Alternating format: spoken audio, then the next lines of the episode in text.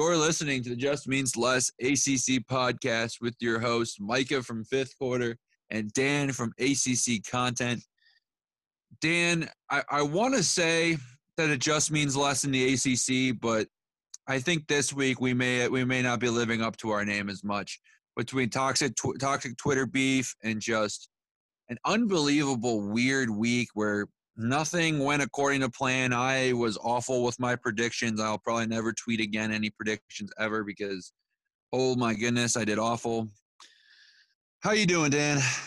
Man, um, I mean, I'm personally doing well. A lot of folks in ACC world are not. I mean, this this week in the ACC, like I have never seen, like I there's negativity pretty much from every single fan base, win or lose. It was crazy. Like I saw Clemson fans being toxic for the first time, and I I, I mean, I don't mean to put it that way. Like I I personally enjoy it, but it, it, it's just crazy to see that.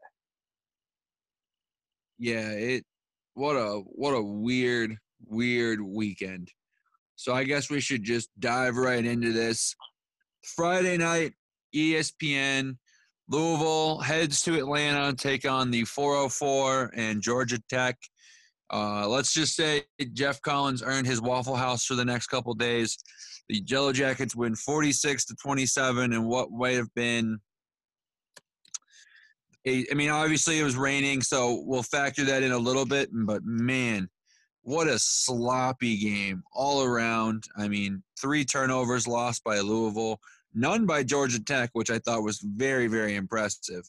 But I mean, just an absolute dominating performance, especially in that second half. Because I don't know if you remember this, Dan, but Louisville was leading at the half, twenty-one to fourteen in this game. Yeah, I mean, man, if you look at the final score, like Georgia Tech, wow, they dominated. It really wasn't that case. I mean, the difference in this game was Georgia Tech really didn't turn the ball over. Uh, Louisville on offense, they were not terrible, but they weren't that Louisville offense that we like really wanted to see. And man, I feel much better about Georgia Tech had they beaten Syracuse. Now it's kind of just chaos in the bottom of the ACC, but I think Georgia Tech is really showing these positive signs. Um, I mean, Jeff Sims, he's not always smooth in the air, but um, when he takes care of the ball, he does enough to win games. I mean, he made the simple throws. He's great with his legs. So, I mean, Louisville, quite the disappointment, but a pretty solid win on the slate for Georgia Tech. They've got two this year in the conference. I think the strangest thing about this game, obviously the turnovers was the big difference, but what like obviously what what shows how big those turnovers were was obviously you look, at the score. It's a 19 point win for the Yellow Jackets. You go, okay, Georgia Tech must have you know had a better offensive day, been great in special teams. You know, pretty much all around played better. Time of possession in favor of Louisville, Louisville by 13 minutes. Third down efficiency, Louisville was better. Fourth down, Louisville converted more. Total yards, Louisville had more, 21 total yards. So again, not but not a huge difference, but still more total yards of offense than Georgia Tech. Passing game, Georgia Tech did out throw the ball against them, but again, only by 20 some yards. Uh, Louisville outrushed them. Red zone efficiency, both teams were perfect. So it wasn't like Louisville came up empty when they entered the red zone. They scored a touchdown every time they got into the red zone. For a 19 point game, Dan, it just blows my mind that, you know, Louisville, really, if you looked at the box, if you gave me this box score and asked me who won, I'd say it would have been a close game, but you know, the team with the more possessions and the better conversion rates would have won that game. You know, I just don't, I don't get it. I really don't know what to expect because Louisville's next game next week or this coming weekend, I guess you could say, they head to Notre Dame, and uh, yeah, we'll get to Notre Dame in a little bit, but I'm not sure uh, Louisville's going to win that one, Dan. No, I, I don't think they have a shot, to be honest. I mean, well, yeah, we'll get to Notre Dame in a second. They're not like Clemson level, but um, for Louisville, they they just have been super disappointing. I, I trace it to kind of two things.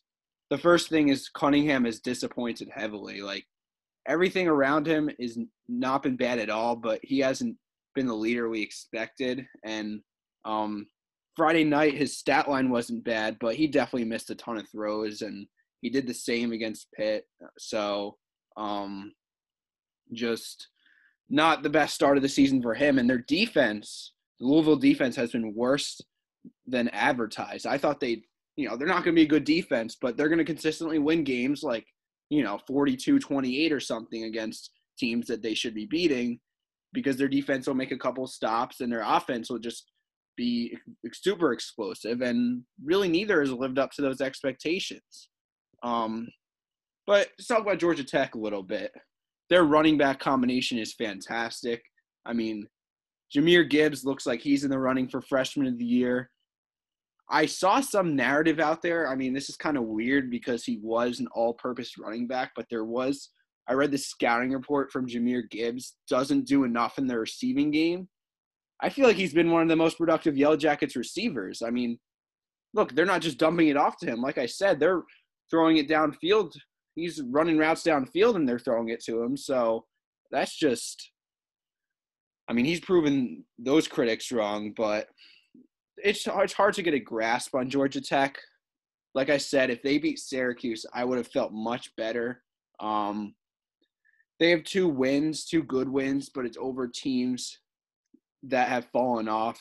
I mean, we know they're not a bottom dweller at least, but I, I view them as a team that's still not quite there. But then again, gotta be positive about them because they just got a big win, and um, I think they're really headed in the right direction. Yeah, one more quick just note for Louisville. Obviously, talking about you know the preseason expectations and while Edmonds with the hype. I don't know if you looked at their turnover margin this season, Dan, but negative eight. Mm. So that's that's a recipe for disaster if you're Scott Satterfield, and of course going to Notre Dame, a defense that likes to cause turnovers.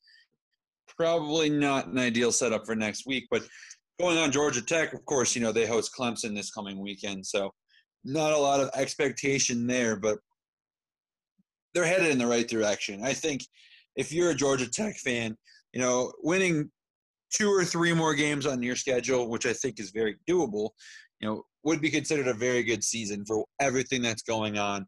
I mean, I don't want to hype up Georgia Tech to be the UNC going into next year. I think they might be a little bit too far away from that, but man, think about it. Their their entire offensive production is pretty much true freshmen. I mean, and this year doesn't even count, Dan. So if they want to come back even longer, you know, we're talking four more years of these guys. That's incredible. Absolutely incredible. I, I love what Georgia Tech is doing. You know, my fault for kind of doubting them and thinking, oh, well, you know, the whole Florida State thing, the hype, that can go away. It's irrelevant. Florida State's not that good. You know, again, if you're turning the ball over that much with the level of defense Louisville has, might be a losing season for the Cardinals, and I can't believe we're even talking about that, Dan. I mean, based on the fact that, I mean, a little bit of a spoiler, they're towards the bottom in my power rankings. So, I mean, they very well might have a losing season at the way things are going right now. It's just, I'm having trouble getting a grasp on them long term.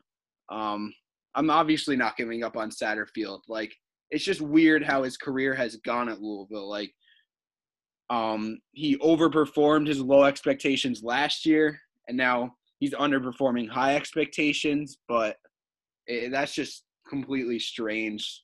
Almost, I mean, NC State. I tweeted that out. NC State fans are like, "Yeah, that sounds familiar with Dave Doeren," which is completely true because I mean that's the same case with them. They've had low expectations this year, and they're doing extremely well. But um, yeah, I think if we're talking most disappointing team in, of the year, it really could be Louisville. I mean, in some ways, even more than Florida State because their expectations were higher.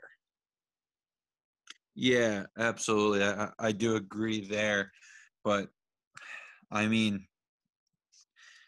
I'm just at a loss for words. Yeah, I just I can't believe Louisville is at this point right now. Again, that's I'm not trying to come out here and say, oh, Louisville's bad. I mean, if you think about it, again, Georgia Tech is better than advertised.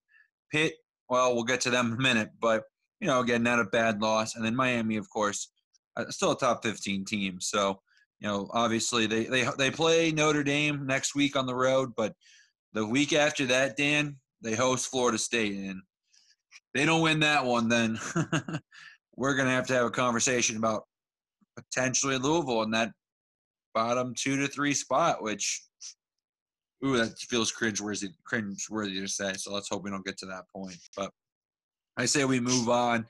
We'll move on. Let's go to let's go to another disappointing performance. Let, let, let's go with that.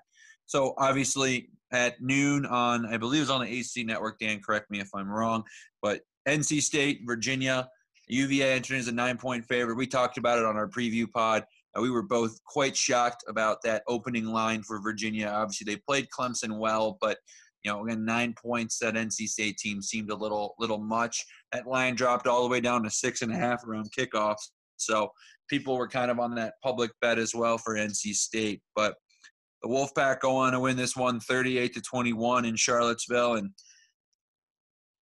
I don't think I've ever seen a team more hungover from a loss in my life, Dan. I mean, I'm not trying to say Virginia came out and didn't want to be there, but for that first quarter, really the whole first half, I don't think they wanted to be there. I mean, I'm just being completely honest. I think NC State came out, and again, NC State's a better team than advertised. They they are not. This is, again, this is not one of those. Oh well, Virginia just lost the game. No, NC State won this game, but this game was went the way it did because Virginia just was not dialed in and had to play catch up. And unfortunately, in the rain, mixed with a you know injury at quarterback, mixed with just not really a, a passing oriented team, just didn't play very well for the Hoos. But what are your thoughts on this 38 to 21 win for the Pack?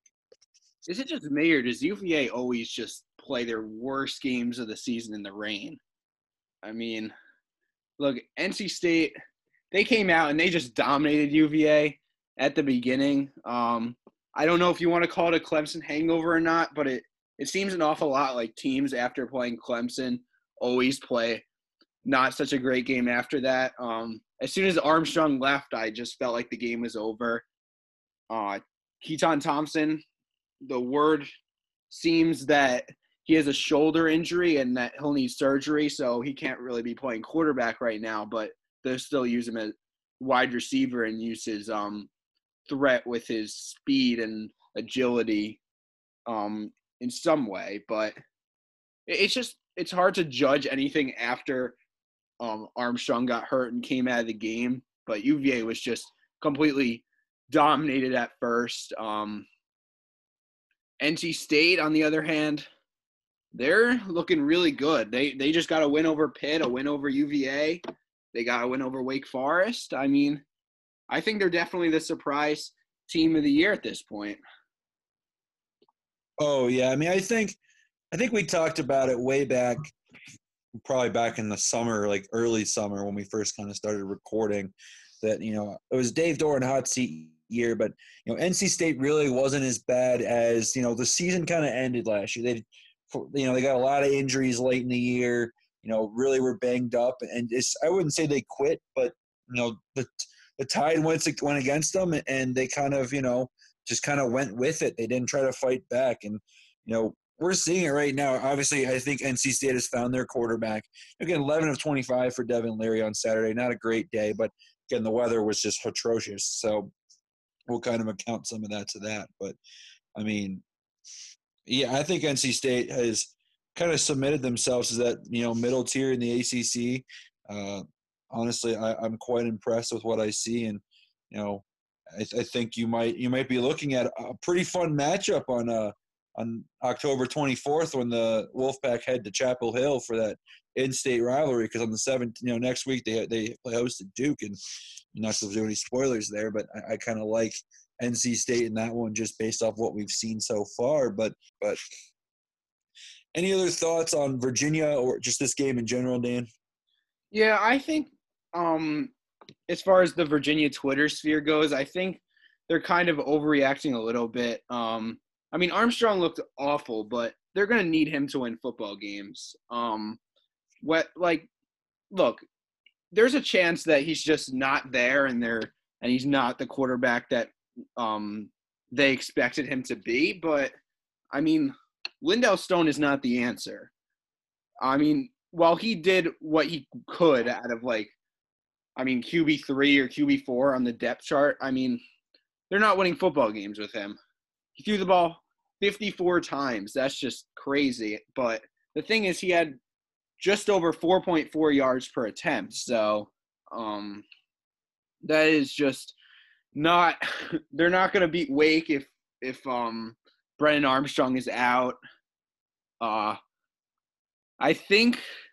See, I don't. I don't think that UVA is going to regress as a program to the point where they're only a six and seven win consistently. Like Bryce Perkins, he was, I mean, sort of generational for that program. So he he led them to levels that they have not reached in ages. But I still think that they're headed in the right direction with Bronco Mendenhall. Um, I think they'll be a consistent, I say eight win range team. They just they need they need more consistency at the quarterback position. And I mean, Brennan Armstrong, maybe the guy might not be, but that's it's just um I mean, I I do understand the frustration that's coming from UVA fans, but you you can't you can't give up on it quite yet. Um the season that is.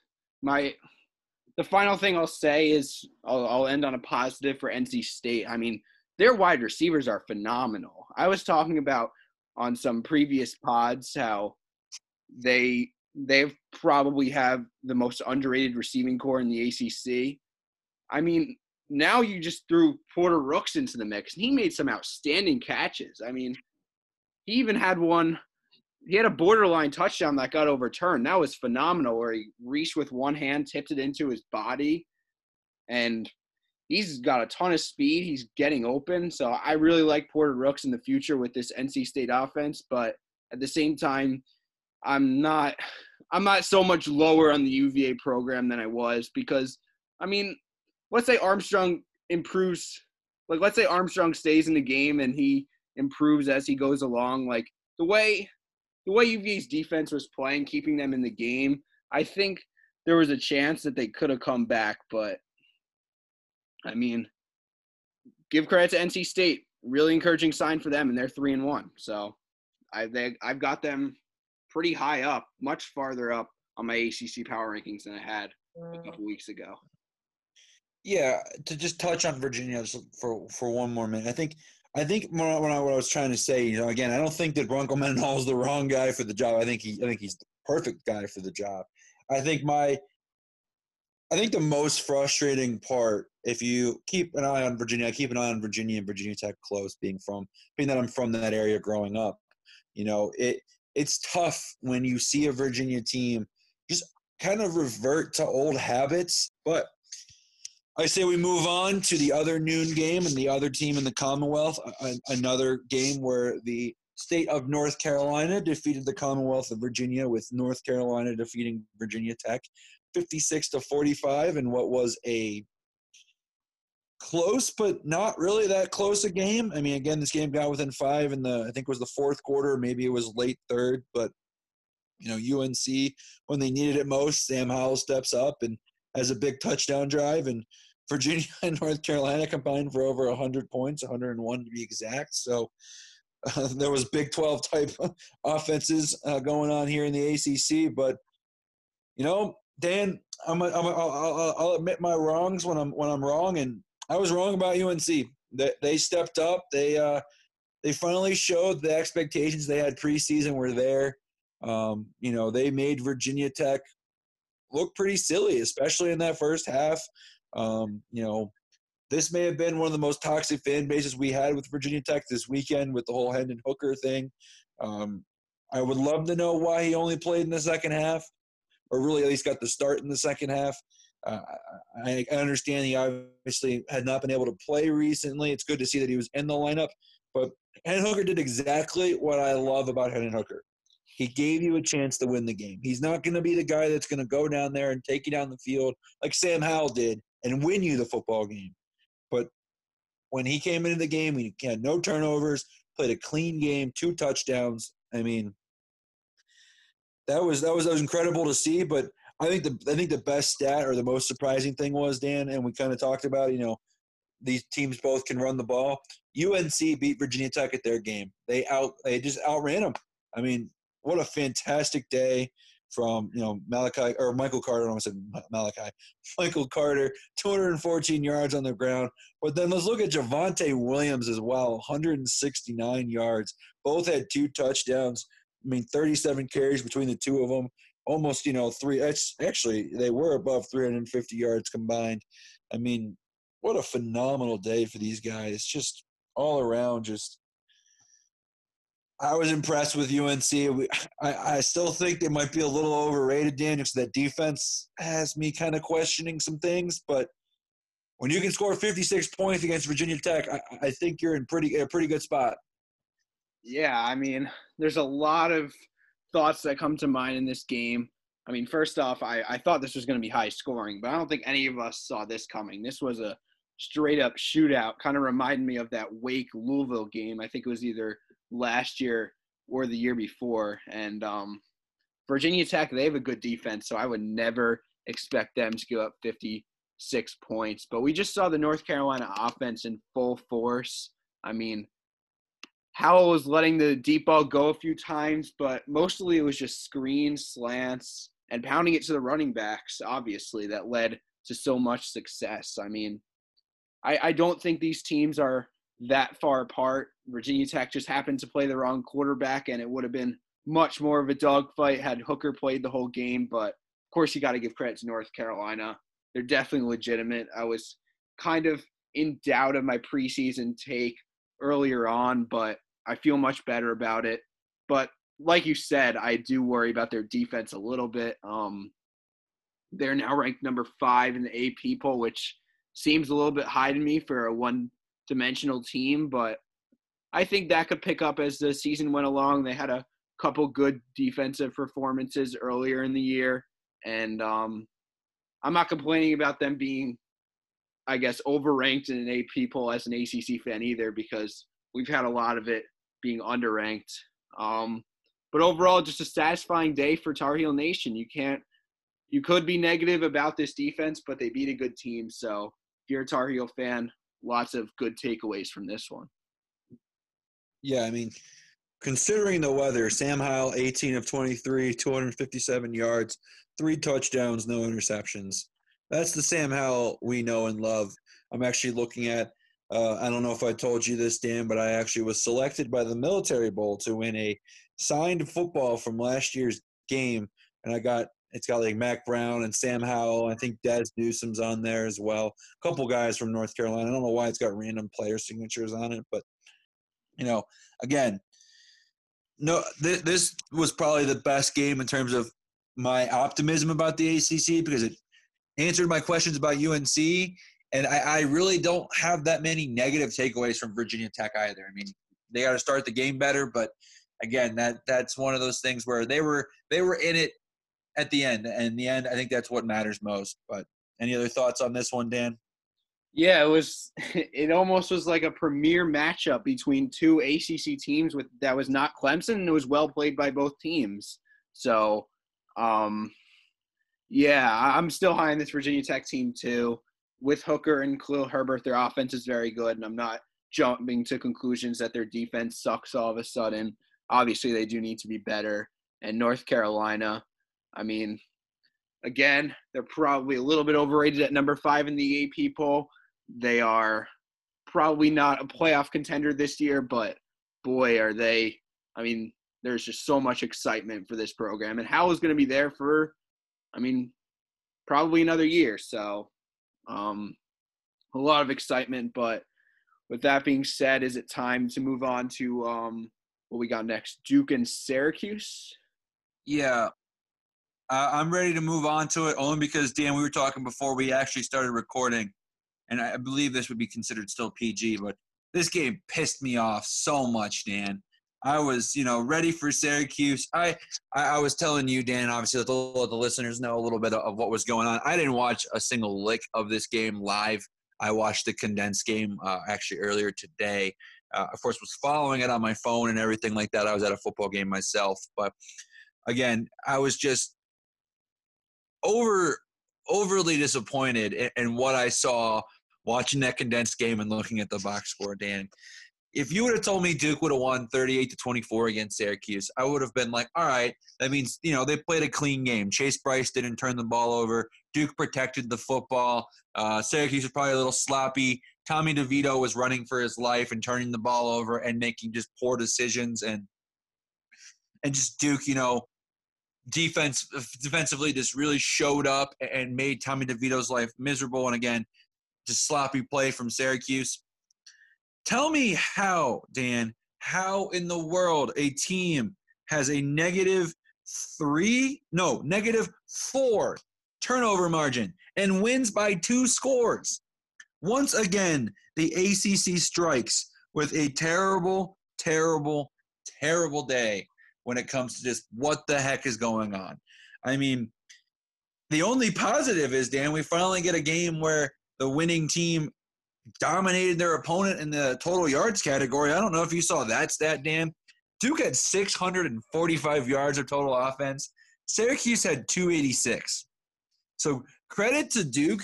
That's the one thing I will say. Obviously, they've been honestly doing a pretty good job of moving the ball this year. They obviously moved it a little bit better than they have had. But at the same time, they actually, you know, put up points and, and won a game because of it. But I'm still so frustrated, just just as a football fan. Not even like I don't like Duke. I have nothing against Duke. I love Coach Cutcliffe. You know, it's just more the fact that you can turn the ball over four times and have no takeaways of your own, and still win a football game by two scores. I mean, I know 2020 is a weird year, but that just seems abnormally weird, Dan. Yeah, this was 2020 was a weird year, but this was a weird week, especially. Um, I mean, congratulations to Duke for picking up their first win of the season. I mean, I, I like Duke won the football game, but they looked like they have in the last bunch of games, like you said. So I don't think we learned a lot about this game besides the fact that the bottom of the conference, they're all pretty similar. And I mean, I don't want to be like this, but this game was basically a battle of two pretty bad teams. And um, I mean, if you're a Duke fan, just be relieved you finally have a W. Um, and look, I'm not going to say, like you said, Chase Brice. I'm not going to say Chase Brice is finally broken out because, you know, his stat line looks solid. He threw like one pick, but I think he he definitely fumbled the ball at least once. So I'm not going to say Chase Brice is finally broken out because that is not at all the case. Um, like I said, he looked completely similar to what he has in the initial games this season. But I mean, the positive thing for Duke, this is the second straight game where they have been able to thrive with the run game, which is something, I mean, even in the years past, we have failed to see for a while. Um, but they had 169 yards on 30 carries for Deon Jackson, 163 on 23 carries for Mateo Durant. They were just pounding the rock and doing it with success. I guess that is really how you exploit the Syracuse defense because, I mean, they're not a great team. They're not really a good team at all, but I still think their secondary is solid. So that that's their weakness in their defense, stopping the run and getting to the passer. But Duke, they're still a bottom dweller, but at least they're alive. So I guess that's a positive to take away, right? Yeah, I mean, I I think what what I think just frustrates me the most, Dan, with Duke is the fact that they haven't changed this year. They've been the exact same team every single week. Just this week they were able to win. That's the only difference. There's a chance if you know if Duke does what they're doing, I don't see how they win another game. To be honest with you, maybe they beat Charlotte with what they're doing. But again, if they continue to just impress, like shock me, they could win a couple games. They really could, just because again, I mean, offensively, they're moving the ball. If they can start finishing in, in the red zone, this could be a I won't say dangerous because that makes them sound like they're a really good team. They could be a, a pain to deal with with the rest of their schedule. Yeah, I mean, I guess their schedule definitely benefits them, and that's pretty cool about the North Carolina thing four weeks in a row, but or four games in a row. But it's almost as if this game for Duke was a win but a moral loss like a lot of teams like to talk about when they go to Clemson, they lose by like 17 points. It's like, oh, it's a moral victory. We played really well. We're just nowhere near the talent level of them. Well, I mean, this is almost like a win, but a moral loss for them. Uh, but I mean, for Syracuse, before we move on, for Syracuse, I don't know where their offense is going to come from besides Taj Harris. He's great, but DeVito, he seems to be out for a while. I don't think Culpepper is like a huge downgrade anyway, but I mean, their defense, like I said, they were just picked apart on the ground by Duke. Um, I know they got a nice win against Georgia Tech, but I don't really see how they're much better than Florida State at this point. Yeah, I, I, I agree. And I know we're doing a preview pod later, so I don't want to dive into this, but Syracuse's non-conference matchups coming up this week, Dan, with undefeated Liberty. So, uh oh. But I say we move on before I get more more frustrated than I already am with them. Uh, we got probably the best game of the weekend in terms of just you know pure, I guess, back and forth nature of it. Pitt, Boston College did hit the over like we promised, so we got that part right. Boston College wins 31-30 in overtime in what was a missed extra point in overtime that won that game for Boston College. Um, again, we were spot on with our preview when it came to this was a game that was all about passing, which again, Pitt Boston College has never been about passing, and it's always been about you know who can run the ball the best. Well, the team that lost ran the ball better. The team that won threw the ball better. So, what a change in I guess dynamic with this. I don't know if you want to call it a rivalry, Dan. It feels like it's a little bit of a regional rivalry, I guess. But yeah, Boston College wins this one in overtime. Pitt continues to kind of reel. I'm, I'm a little concerned with you know where Pitt's season kind of goes from here. Um, credit to Kenny Pickett. I think he played a pretty good game, though obviously they lost. But this game was sloppy, Dan. I don't know if you actually got any eyes on this game live, but I watched a decent amount of it, and then of course listened to it as well on the radio during during points that, that I was not able to actually watch on my phone. And when things seemed to be going well for either team, they, they made a, they dropped the key ball, um, missed an open guy, you know, failure to block, key penalties, just all around, just kind of, kind of sloppy. Not not many turnovers, which was nice to kind of see. Um, but again, just overall, weird game, and I felt like you know when I was watching it, I felt like Pitt should have won the game. I felt like Pitt was winning the entire game, and they weren't. It, it just was weird. But credit to Boston College. What were your thoughts, Dan? Yeah, I mean, wasn't this just not only typical Alex Kessman, but wasn't this just typical Pitt a way to lose? I mean, hit the game winning or the game tying uh, 58 yard field goal to send it into overtime, and then in overtime you missed the extra point to tie the game and lose your team the game. I mean, that is just that defines how Pitt fans have really felt like the last several years with Pat Narduzzi. Um, it's the Pitt Nation is not a happy place right now.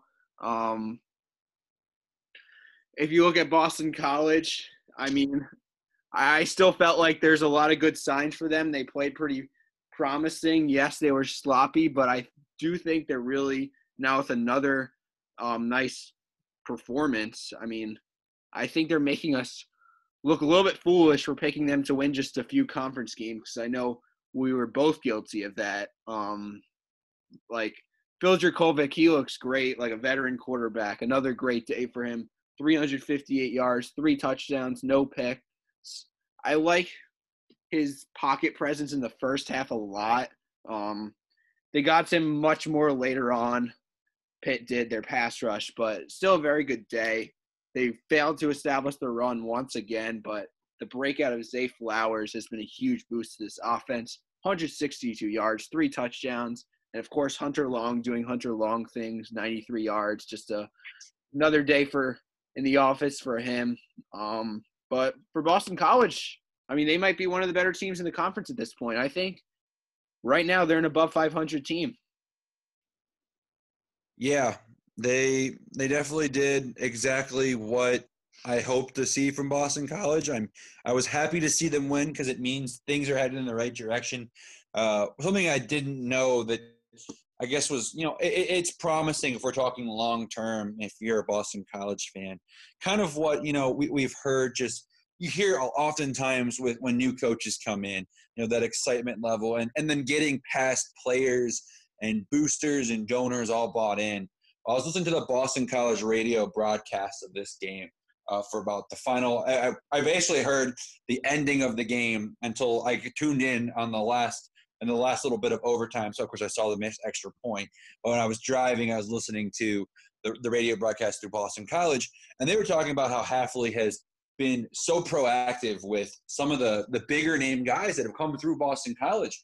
Matt Ryan, you know, just the the overall just persona when it comes to you know Doug Flutie, just reaching out and connecting with with former guys, NFL guys that came through Boston College, and you know they they are excited about where this program's headed, and that's huge. And they're and they're showing it on the field right now. I mean, again, has Boston College done anything this year to make me think that they're you know a top 25 team or a, a big team to kind of worry about in terms of you know making a big you know scare, whether it be upsetting Clemson or beating Notre Dame? Probably not. But have they done better than what I expected? Absolutely. But I, am not I'm not overly concerned with Pitt. Besides the fact they're just not winning these games. Like they're not they're just not able to get over that hump. But when it comes to Pitt's performances, I'm still kind of high on Pitt in terms of being a, you know, top top half of the conference for sure. Yeah, that's the thing, and that what makes it. That's what makes it even more frustrating for Pitt fans. Just the fact that their team hasn't performed that badly, but they're just they don't have what it takes to win these games. They, I mean, look, if you look at these two opponents before the year, these are teams that they should beat by probably 10 plus points. But I mean, it's also that Kenny Pickett, he had another very sharp day. And he looks like he's taken that next step, of course, with help from his receiving corps being much better. But really, two things. They failed to get the run game going. Vincent Davis just 46 rushing yards.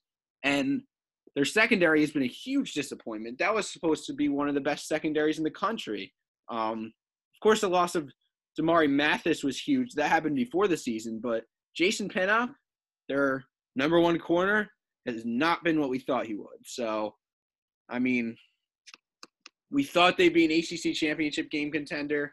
Um, they just lost two, two straight to teams we had initially towards the bottom. But what's most frustrating to Pitt fans, I'm going to completely agree with what you said. It's just the fact that they're playing well, but they're just losing these games in heartbreaking ways. They're finding a way to lose.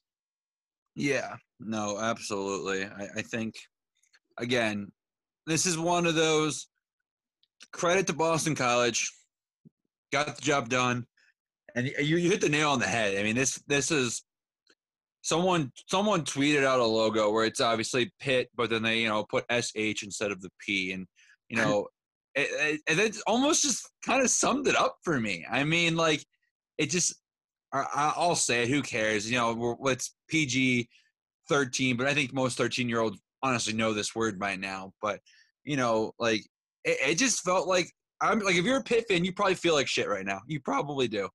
I mean, you you you nailed it. I mean, you you drill a bomb to force overtime. I remember when I saw that, I was like, that's it. Pitt's gonna win this game. Pitt is going to find a way to win this game because it felt like, you know, Boston College was just holding on, holding on, holding on, and once it got out of grip, it was over. You know, you know, Pitt's gonna Pitt's going to find a way, like last year with Duke. They're going to find a way, and they're going to win it late, and they're going to walk off, and it's over. But now, two straight weeks, Pitt has done that. Pitt has given me a reason. Like, you know, against NC State, they score with like, what, two minutes left? And it's like, all right, Pitt's going to win this game. You know, they've looked pretty rough throughout this game. They really haven't had, you know, hasn't like they're going to win this game all game. And then here they are. They're going to just sneak out of here with the victory. And again, another week where they just, they don't and that's got to be tough. Got to be very tough if you're a Pitt fan. But I say we move on to what was I would say probably the I don't know if it's the most shocking game of the week, but definitely the most shocking performance from an individual team with Florida State falling to fifth ranked Notre Dame, 42 to 26. And I mean, Notre Dame did what I expected them to do offensively. I'm not going to, I don't think we should talk too much on that. I do want to say, and I think you tweeted it out, Dan, on your page, which I fully agree with. Florida State has found their quarterback, at least to start, and kind of start developing with Jordan Travis. He looked pretty good. If I'm, if I'm not mistaken, did he leave the game with an injury, or did he just was he just banged up? I'm not sure. I know you. I know you got banged up a little bit, but regardless, I mean, I- Jordan Travis was the offense for Florida State. He was the leading rusher. He was the leading passer, obviously. Tamorrion Terry had a fanta- fantastic day. Thank you for not opting out, Tamorrion. I, I appreciate that so much because it just makes Florida State still worth watching. They do have enough talent on the field to where I'm willing to dial in and watch that. Um, I really did. En- I really did enjoy seeing. I mean, seeing Florida State hang around in this game. Florida State gave me enough reason to believe that talent-wise they can at least compete. I, I don't think they're going to win. I don't think they're better than most teams, but at least they can compete. And to be honest, that's a credit to my, in my opinion, to Mike Norvell and the senior leadership, you know, on the team with Tamorrion Terry as well as you know uh, Marvin Wilson. They're not letting these guys quit. Which, I'm being honest, if Willie Taggart was there right now, this team would have quit. Would have lost by 50 yesterday. Yeah, I I had a weird feeling about this game. Like I did not, like I said on the preview pod, I did not think there was any chance that Florida State sustained um, sustained this for fourth four quarters and ended up winning. But I had a weird feeling that they keep it somewhat close, and I guess they did end up covering the spread, so I got that right. But Notre Dame, they proved their superiority. They pulled away. Um, I still think they're the second best team in the ACC, and I still think they're a step behind from Clemson. So I don't think we learned much about Notre Dame here. But yeah, Florida State. I mean, yeah, they have a competent quarterback in Jordan Travis. Um, I just looked up the his injury update. Um, shout out by the way to College Fantasy Update. Just basically um, takes all these things from interviews and puts it together in one injury report. Um, league wide for the Power Five. So that's some good work there. But what it says is that um, he was having a hand issue and he was struggling to grip the ball, and his hand got looked at, and then they determined that post game that his hand was fine, so he should be good to go this week for practice, which makes sense. I mean, at that point they were down by um, a few scores, and there was very little chance they were going to win, so you might as well play it safe. But um, yeah, that's a good sign to see them have a quarterback. I mean, he's definitely not in the top half of the league, but he's somebody that he's going to move the ball down the field. And I mean, allow Tamorrion Terry really to be Tamorrion Terry because he was basically silent because they, there was just no quarterback to get it to him in the first few games. Um, I mean, if you want to call this a moral victory, I guess you can, considering the Florida State expectations coming into this game. I don't think Noles fans want to hear that, but um, I mean, I completely agree with your take that they will win a couple games in the ACC this year, and I still have them last, but it's not a completely distant last. Yeah. Um yeah, I, I Are you tired, Dan, of us when we record and we're talking Notre Dame? You know, obviously we we we banter and, and joke that you know Notre Dame's not a part of the ACC, so let's not talk about them too much. And we haven't talked about them, but really the reason why we haven't talked about them that much is all three of their games so far this year. Have we learned really anything about them?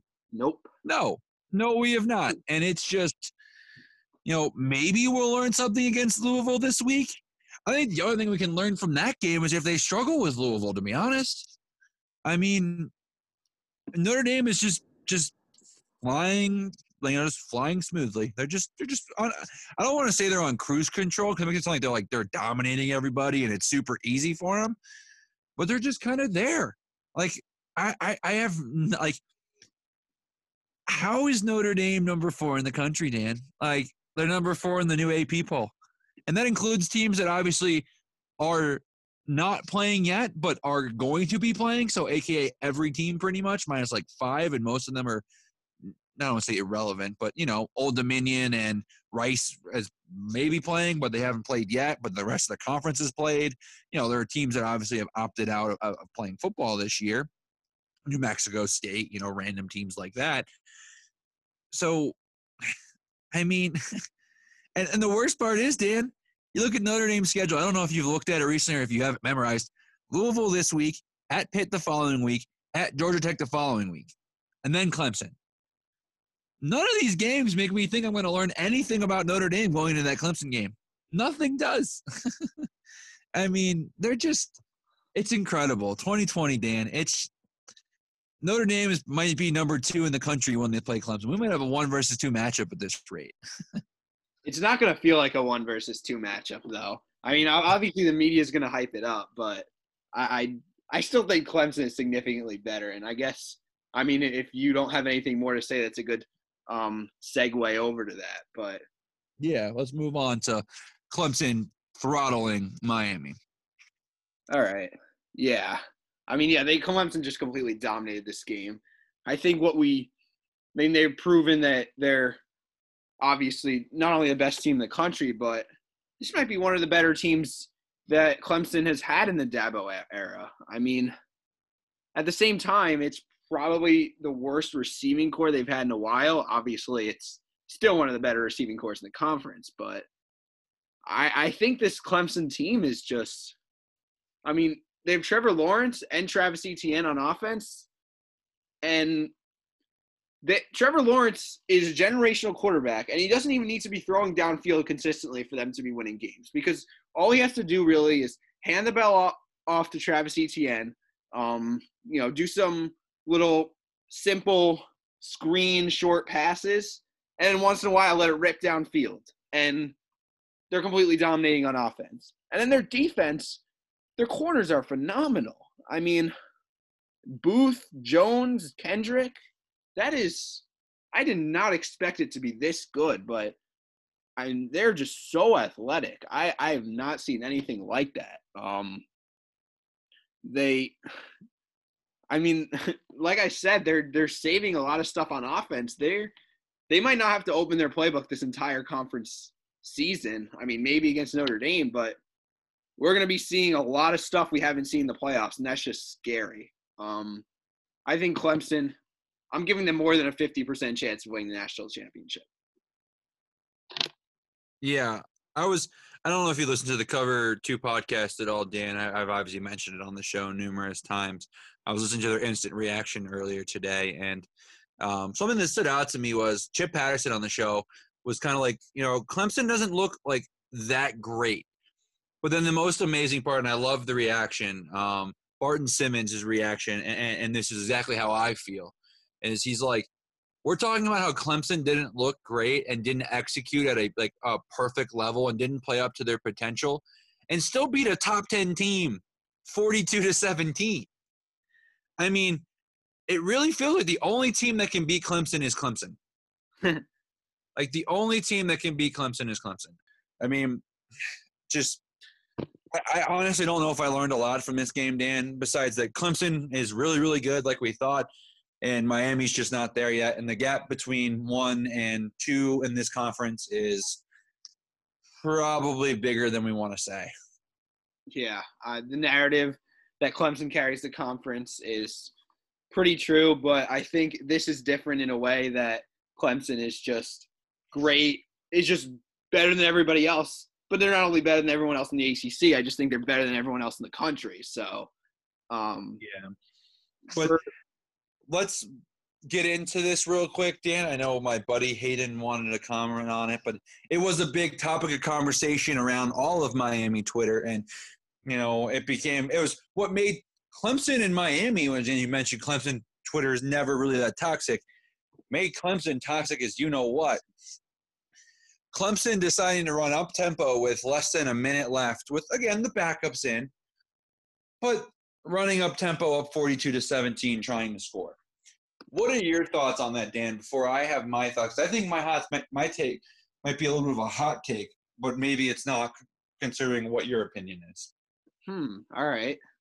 I'm really interested to hear your take. Um, I don't feel strongly about that. This, I definitely think that they should not have done that. Um, but I, I don't think it's the end of the world. Like, look, it's it's not classy, but I mean, that's that's what you want to see your backup quarterback in this situation. You want to get him going. That's your future. All right, like that's fine by me. That's what teams really do against FCS teams when they're up by like 42 points. They're just going to say, all right, what, what?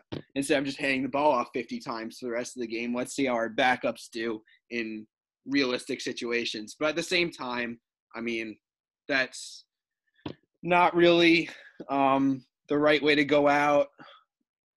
I I just think people over proportionalized it a little bit. Yeah, so I I'm all on board with Clemson doing it.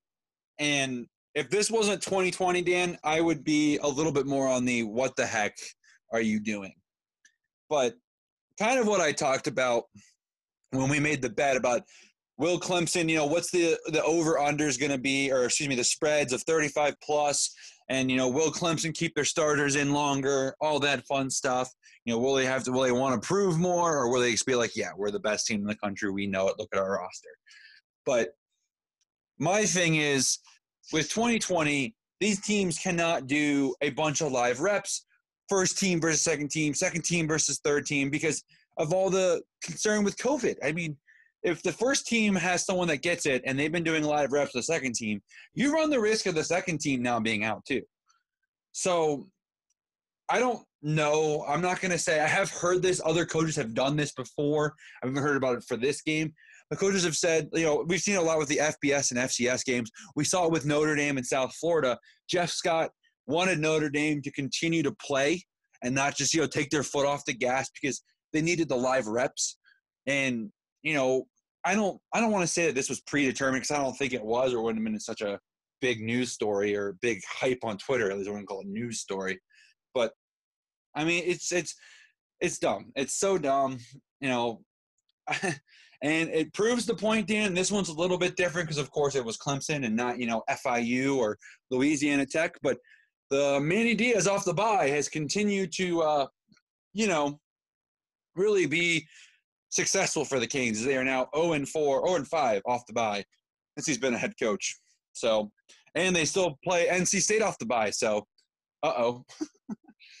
but yeah, I mean, D'Eriq King was not effective, and his deep ball is not good. I, I just, I don't want to call off the hype for him, and I don't want to call off the hype for Miami.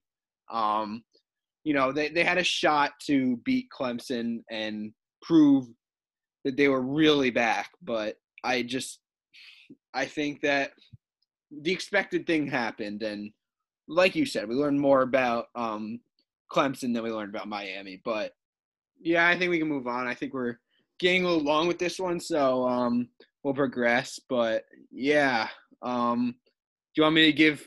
You want me to go one at a time? Give me all. Give you all three. What do you want me to do here? Let's do all three because, like you said, we are running a little bit longer than normal, which I think that's on me. I've been ranting a lot this pod.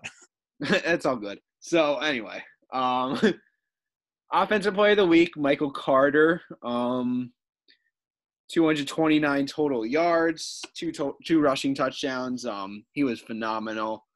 Defensive player of the week, I went. You went with um, two Clemson corners last week, and I went with a third, different than the two last week. I went with Sheridan Jones. Um, probably pronounced his first name wrong, but lockdown coverage, made some insanely athletic plays, had himself a pick too. And I'm gonna double down and go with Clemson as my team of the week, just dominating Miami in all aspects, proving that they mean business. They're the team to beat. Not only, I mean, we knew they were the team to beat in the ACC, but they're really the team to beat in the country this year. So that's what I've got. Um, I mean, what are you thinking for these awards?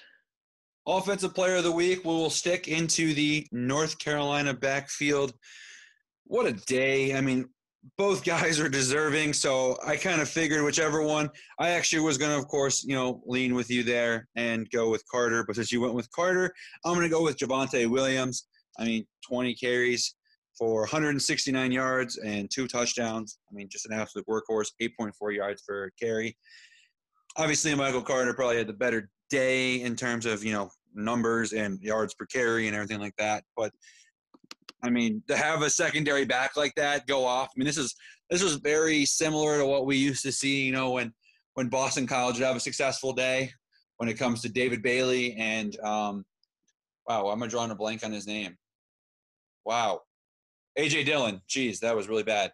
You know, when both of those two went off for Boston College, so it was good to you know see that from North Carolina. Defensively, I'm gonna go with a Alim McNeil, Uh, big guy touchdown. I mean, I think not only was it awesome to see that, of course, but I think kind of what we talked about with the Clemson Virginia game uh, when I talked about you know, the defensive backs really making a big play when it mattered most. That pick six or not pick six, the one-handed interception um, from Clemson last week uh, in the red zone that kind of killed Virginia's momentum of potentially scoring or to start the half there.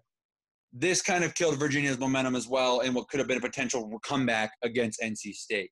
Um, that pick just doesn't happen. I'm not saying that NC State doesn't win this game, but NC State is in a tougher spot because the offense really, again, wasn't dominating Virginia. It was Virginia being defense being put in bad spots against NC State, and obviously a pick six puts the defense in a bad spot because they don't get a chance to make a play. You've now given them more points, and you know, defense wasn't defense's fault. So credit there to Lee McNeil from NC State. He's my defensive player of the week. Uh, team of the week. It's kind of a tough one, but I have to go with Duke. As much as it pissed, actually, um, yeah, I'll still go with Duke. I was going to lean UNC because they did kind of surprise me a little bit, but defensively, you know, and plus expectations for UNC. As much as it pisses me off to go with Duke, they won a game, and a game they should not have won. Again, looking at the box score, so finding a way to win, Duke needed this win, so I'm going to go with Duke. Georgia Tech would have been a good option. There's a, decent amount of options. You know, Clemson, of course, is a solid option, but I mean, we kind of all thought Clemson was going to win by two scores or more, anyways. So you know, I, I think in the end, I was probably the highest on, you know, or against the most, either Duke or Virginia Tech, or Duke or UNC going against Virginia Tech. But I think I'll have to lean with uh, Duke being my team of the week. But let's just dive right into our power rankings. We'll uh, we'll just start. You know, Clemson obviously going to be one. I'm assuming Notre Dame two for you, Dan. Yeah. Um, then from there, do you want to give me your three through five? Yeah, UNC number three. Um, they're going to move up over number four Miami just because of a great win. Their offense is finally in full force. But I didn't move Miami down too far because they, I mean, they played Clemson. So I'm not just going to keep moving them up, up, up, and then move them down five spots because they lost to Clemson. So, um, and then five is Virginia Tech. Another same thing. I'm not moving them down too far. Um, they they happen to play the wrong quarterback, like I said, and I think with Hendon Hooker, they're definitely a top five team in the ACC. So, um, our three through five are exactly the same. So, all right, I really touch on that much more since we're pretty much on the same page. Uh, to make it more fun, I guess I'll do my six through nine. Nice, I guess. Um, just because you know, might as well continue on, and you revealed yours in order. I've got six. NC State moving up drastically for me. They were actually number nine last week, and the week before that they were number 11. So solid jump for the Wolfpack. Seven is Boston College, and eight is Pitt. If I'm going based off of pure talent, I guess you could say, or you know my personal belief and hype around a team, I kind of wanted to keep Pitt in that top six. But you know when the two teams I have ranked above you currently beat you, it's kind of hard to make that excuse of ranking uh, Pitt above two teams that had beat them. So I will go with Pitt at eight. And then I have Louisville at nine, which is actually only a one point drop for me. I think mainly because the bottom just got so messy that I didn't really want to move them too far for that loss to Georgia Tech. But I am keeping Louisville in my top nine. All right. So six, seven, and eight are exactly the same. NC State number six, um, Boston College number seven, and Pitt number eight.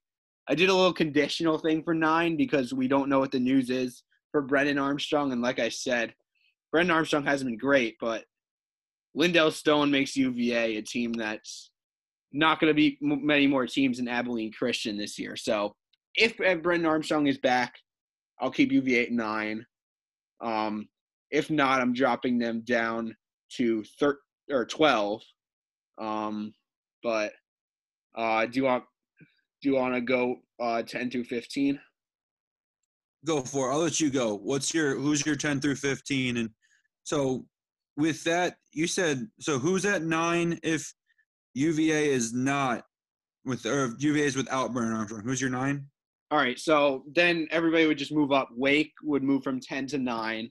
Um, I mean, they had, they had a bye this week, but I, I just kept them put, and I guess we'll learn really who is the better team next week when Virginia and Wake play each other. Georgia Tech 11, Louisville 12. Georgia Tech just beat Louisville, so put Georgia Tech above them. Um, Louisville, I mean, they they they are.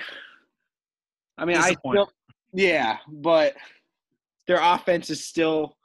I, I still have a little bit of hope for them, so I'm going to keep them. I guess a little bit above that bottom kind of range, or they're in the bottom range, but above the bottom three. And then with the Lindell Stone Virginia led team would be 12 if and Louisville move up to 11 if that's the case. So I'm sorry that gets confusing, but I have it um, outlined better on my Twitter page if you follow that. Um, and 13 is Duke, 14 is Syracuse. Duke beat Syracuse. That's really the only reason I have Duke above Syracuse, and 15 Florida State. Yes, they showed positive signs, but I mean, they've had some bad losses, and I'm not going to move you up after another loss by like what more than two scores. So that's what I have for 10 through 15. I guess could, this could go in a bunch of different directions. So I'm curious to see if you, yours is any similar to mine. I mean, kind of. Obviously, I had Louisville at nine, so much higher than you had them. I think just with Louisville, I'm going based off what I've seen with a mixture of, again, they've been in pretty much every game. The Georgia Tech game, like I said, I mean, box score wise, if you gave me a blank score and had to predict the winner, Louisville would have won. So you know, it's something to kind of look at there, or at least would have been closer than people what, what the score ended up being. But uh, Louisville probably could fall further. I just I just didn't see enough from the bottom to convince me to move because you know the argument here I'm probably gonna get a lot of flack for where I've got Georgia Tech, but I'll go before I get there. Let's go. Wake Forest is at my 10, Virginia's at 11, and that's factoring in Brennan Armstrong not being available for the Wake game and for the foreseeable future. So kind of like what you said, I, I didn't do like a, one or the other kind of thing because I didn't think that was fair. But uh, 12, I have Georgia Tech, which everyone's going to probably give me a lot of flack for because Louisville, I have at nine, Georgia Tech is 12, and Georgia Tech just won by multiple scores. But the reason why I have Georgia Tech at 12 is for why my how my 13 through 15 played out. I've got Duke at 13, Florida State at 14, and Syracuse at 15. So Georgia Tech's next best win is Florida State at 14, and then their loss, 15 bottom tier, Syracuse. I moved Florida State up one, mainly because I didn't want Florida State at the bottom tier last week, anyways. It really pained me to have them in the bottom spot the last two weeks.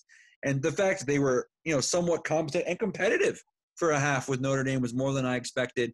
Um, talent wise, they're much better than Syracuse. And Syracuse just pissed me off so much this week that they had a plus four turnover margin and still lost by two scores. Uh, so I think I just that's maybe more of an emotional too, putting them in 15. But again, Florida State is a much more talented team. So really, that bottom is just so middled. I mean, I wouldn't be shocked if by the end of the week, you know, in a, in a couple weeks, I have a, a, Syracuse in the in the in the top 10 again, or Florida State in the top 10, because it's just I don't want to say the ACC is bad, Dan. It's not as bad as last year, that's for sure. But it might not be as good as we were hoping. So I hope I'm wrong, but I'm getting a little concerned, especially with that bottom half. That bottom half might be pretty rough. Yeah, I mean, we're. I, I feel like we have a different outlook every week, and I just don't want to keep overreacting, overreacting, overreacting. But I mean, Clemson's still carrying the load. There's some the like second tier looks better than it did, but the bottom does look pretty brutal. But um, any other closing words? No, I think that's it. Uh, it's gonna be a fun week, Dan. I don't know. Obviously, I've kind of been throwing out some matchups and stuff on here, but week seven is gonna be fun in the ACC. We'll we'll probably learn a little bit more about these teams. Uh, can't wait to talk uh, preview here, hopefully on you know Wednesday of this coming week. But Dan, stay safe, stay healthy, and as always, go ACC.